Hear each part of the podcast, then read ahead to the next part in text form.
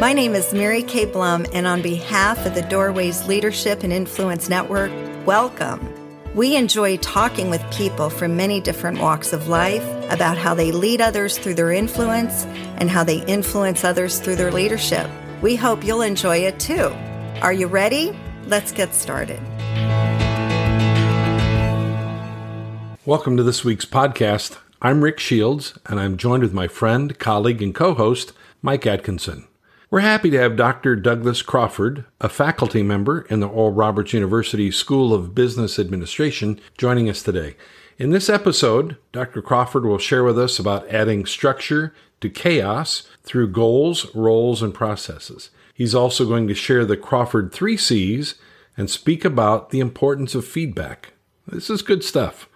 Let's join that interview already in progress one of our initial questions that we always like to ask our guests is that John Maxwell says and simply states that leadership is influence. And part of our premise is that influence is an expression of healthy leadership, and leadership is best measured by its influence. And so, in your context of leadership and, and organization um, theory and, and concepts, how do you see the correlation between leadership and influence?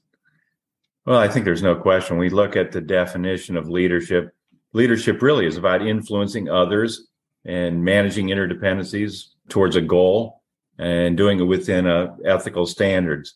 Uh, but when I break it down, I look at leadership really how do we influence people as, as leaders? And I think there's two ways that we influence people. One is uh, the leader adds structure to chaos, and they do that by defining and reinforcing three things. The first thing are goals, the second thing are roles. And the third thing are processes. And so when you think about influencing, picture a room in chaos and all these people have been called together to achieve some goal. The leader steps in and says, okay, these are the goals that we're trying to accomplish. These are the roles. This is what everybody's going to be doing. These are your assignments. And this is how it's going to be done.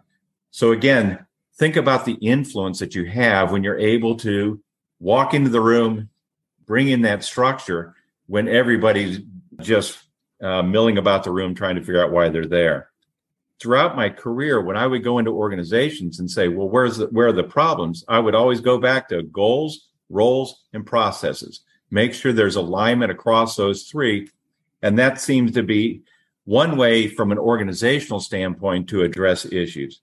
And then the second way we influence people is we do it through our person the thing that's important as a leader is that we model leadership. After studying this for many years, I came up with what I call the Crawford three C's. So they're the three C's of leadership from a personal standpoint as a leader. And the three C's are, are pretty simple when you think about it. The first one is competency. As a leader, one of the things that's important, if you're going to influence people, you have to have an air of competency. You have to know your stuff. You have to be skilled in what you're trying to perform. That's going to influence people. The second thing is courage. One of the things that's very important is we look to leaders make bold moves, to be courageous, to stand up against opposition. So courage is the second thing. And then the third thing we look at is character. And one of the things that's going to influence people is in business and in any organization, one of the things that's critical is this issue of trust. You know, can I trust you? And if the leader has character and this is a person that I can trust, then you can much more easily influence me than if I didn't have that character. And I've, I've seen, you know, throughout the years, uh, leaders that have competency, really smart people. I've seen people that have taken risks and been bold, but don't have character. I think character is probably the most important of those three elements. In your experience and understanding, what what's the one important principle for successful leadership and influence that you would share with others? I think one of the other things I was thinking about was to be a successful leader, one of the things that's important is building your network, building a leadership network. Uh, and what that means is helping other people out and they'll help you, uh, using them as resources. One of the things, even to this day, I have people I went to college with, I still call up and get advice from. And they're people that know me and they're very honest with me on who I am. And they say, you know, that's a bad idea. And I need to have people that'll tell me it's a bad idea. And you have to find the people that are bold enough to give you feedback, uh, both positive and negative feedback. For example, people that work for me, one of the things I would do is I would be in a meeting with them afterwards. I'd pull them aside and I'd, I'd say, okay, these are some of the things that I've seen. Do you mind if I give you some feedback? And they would say, oh, sure. What did you see? And I'd say, this worked really well. I think you did a great job on this. How did you think this other discussion worked? And they're going to say, well, you know, I felt kind of awkward. And then we just talk through it and we have that conversation about maybe that specific issue where we both knew that it didn't go well.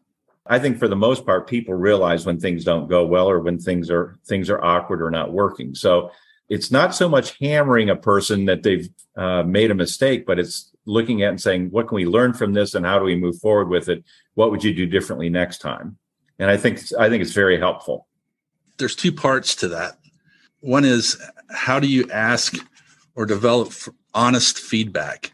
I think you know, in, in my case, if I get feedback, I want to give very encouraging things, and it's diff- more difficult for me to give feedback on the where things went wrong because I don't want to hurt someone's feelings or that. How do you, as one who gives feedback and receives back, how do you develop that honest side of that?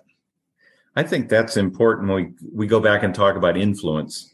I believe that when you give somebody both positive and negative feedback, what happens is that they it, it gains your influence because they know they can come to you and and realize that you're going to be if you didn't do a great job that you'll you'll let them know where there are a lot of people that are very comfortable giving praise and and positive feedback so it's so it is important to give good balanced perspective and i think you're i think as a leader you gain you gain greater influence because you do that and greater respect dr crawford what's your most trusted source for studying about leadership and influence?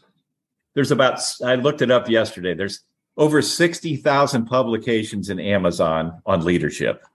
I haven't read all of them, uh, but I can I can say I've, I've read a lot and I've done a lot of research in the area. And the thing that's helpful for me is when I look at leadership, I have a tendency to to favor the leadership research that's that follows some type of some type of academic rigor. Uh, one of the things I find in a lot of leadership books, it's based upon people's personal experiences or personal opinions, and it doesn't necessarily mean because somebody had this personal experience that it's also can be duplicated. I spent some time with Stephen Covey back many years ago, and I was a I was a trainer in terms of uh, seven habits of highly effective people, and as well as principle centered leadership. I think that those the uh, the research that Covey did, he came up with a good model, one that I found that was very helpful in training people at all levels of leadership, and they tended to uh, identify it uh, fairly well. So I think that's one that one that I I endorse. But more than anything else, I think what's really important when you study leadership is observation. I think that's really helpful is we all need to become a, a student of leadership. And that's how we we look and, and look at people and see how do they influence? What are the ways that they influence? So I would suggest find a model, a leadership model that you're comfortable with, and then use that as a way to evaluate things that you observe. How is that leader handling this particular situation in terms of you know if we go back to the three c's if we look at you know are they are they showing competency? Are they showing courage? Are they showing character in the way that they're they're leading? Are they adding structure to chaos? Are they doing that and what can we learn from that one of the things you mentioned was observing others and then seeing how they do and, and what they do right and what they do wrong and in our group and dealing with a group of leaders how do we apply the things that we observe from others and integrate that into our leadership style. So it's one thing to observe somebody and see what mm-hmm. they're doing, but understanding what we're good at, how do we then work towards integrating that?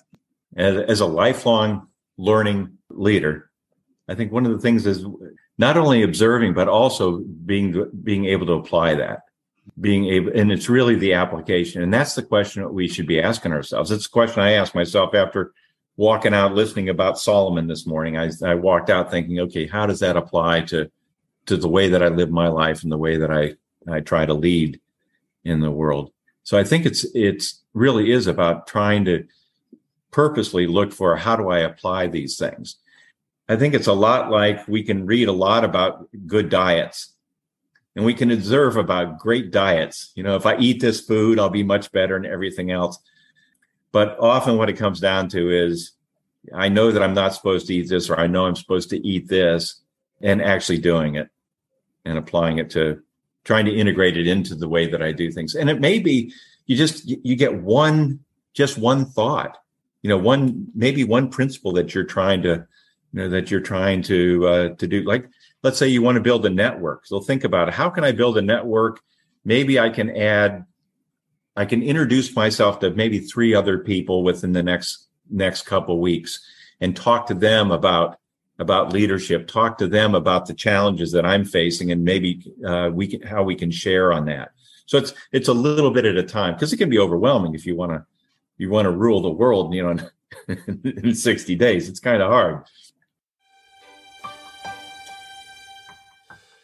have you heard the story of the man shipwrecked on a deserted island not the story of tom hanks and his volleyball named wilson this is about the guy, let's call him Bill, who's discovered after four years. When people finally came to his rescue, Bill welcomed them with a tour.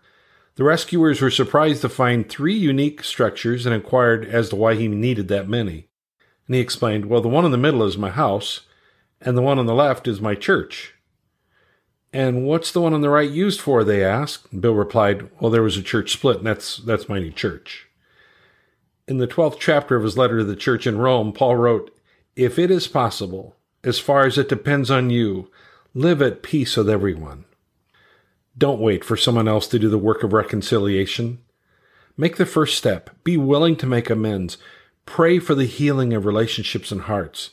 You will be honoring God as you do all you can to live at peace. Well, Rick, let's take a minute to unpack all that what Dr.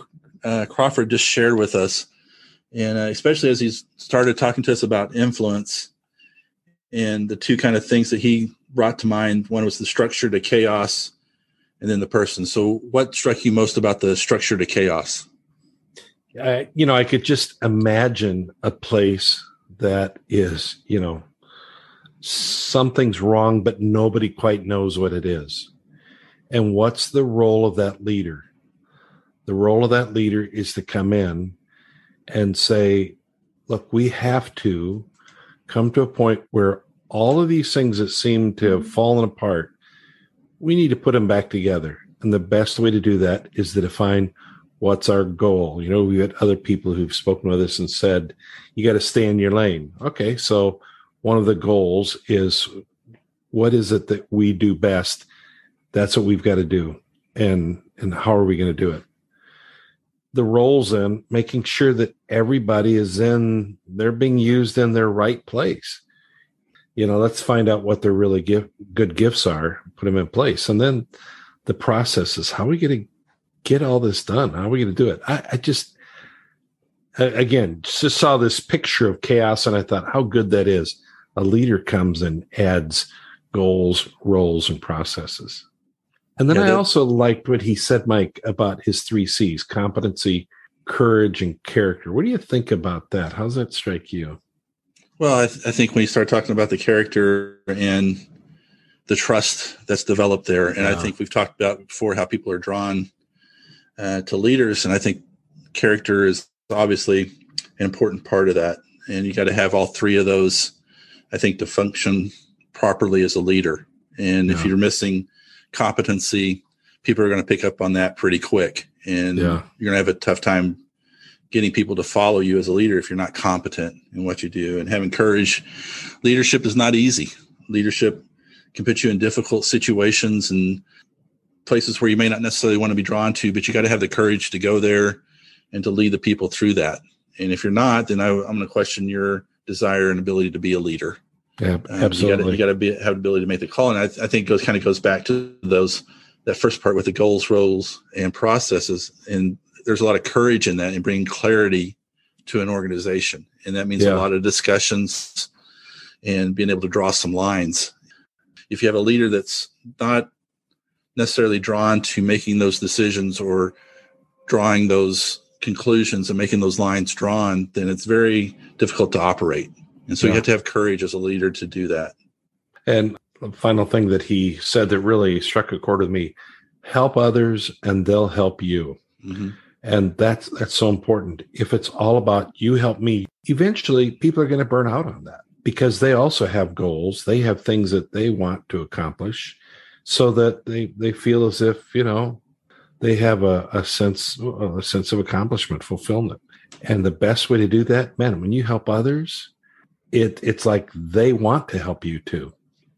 Well, thank you for joining us on the podcast today. We hope it was encouraging to you, and if it's if it was, please subscribe, and uh, if you would, be sure to share our podcast with others too. And on behalf of all of us at the Doorways Leadership and Influence Network, remember that we are better when we grow and learn together. Until next time, grace and peace to you. That's our show for today. If you enjoyed the content or would like to hear future podcasts, please subscribe so you can be notified when new podcasts are released.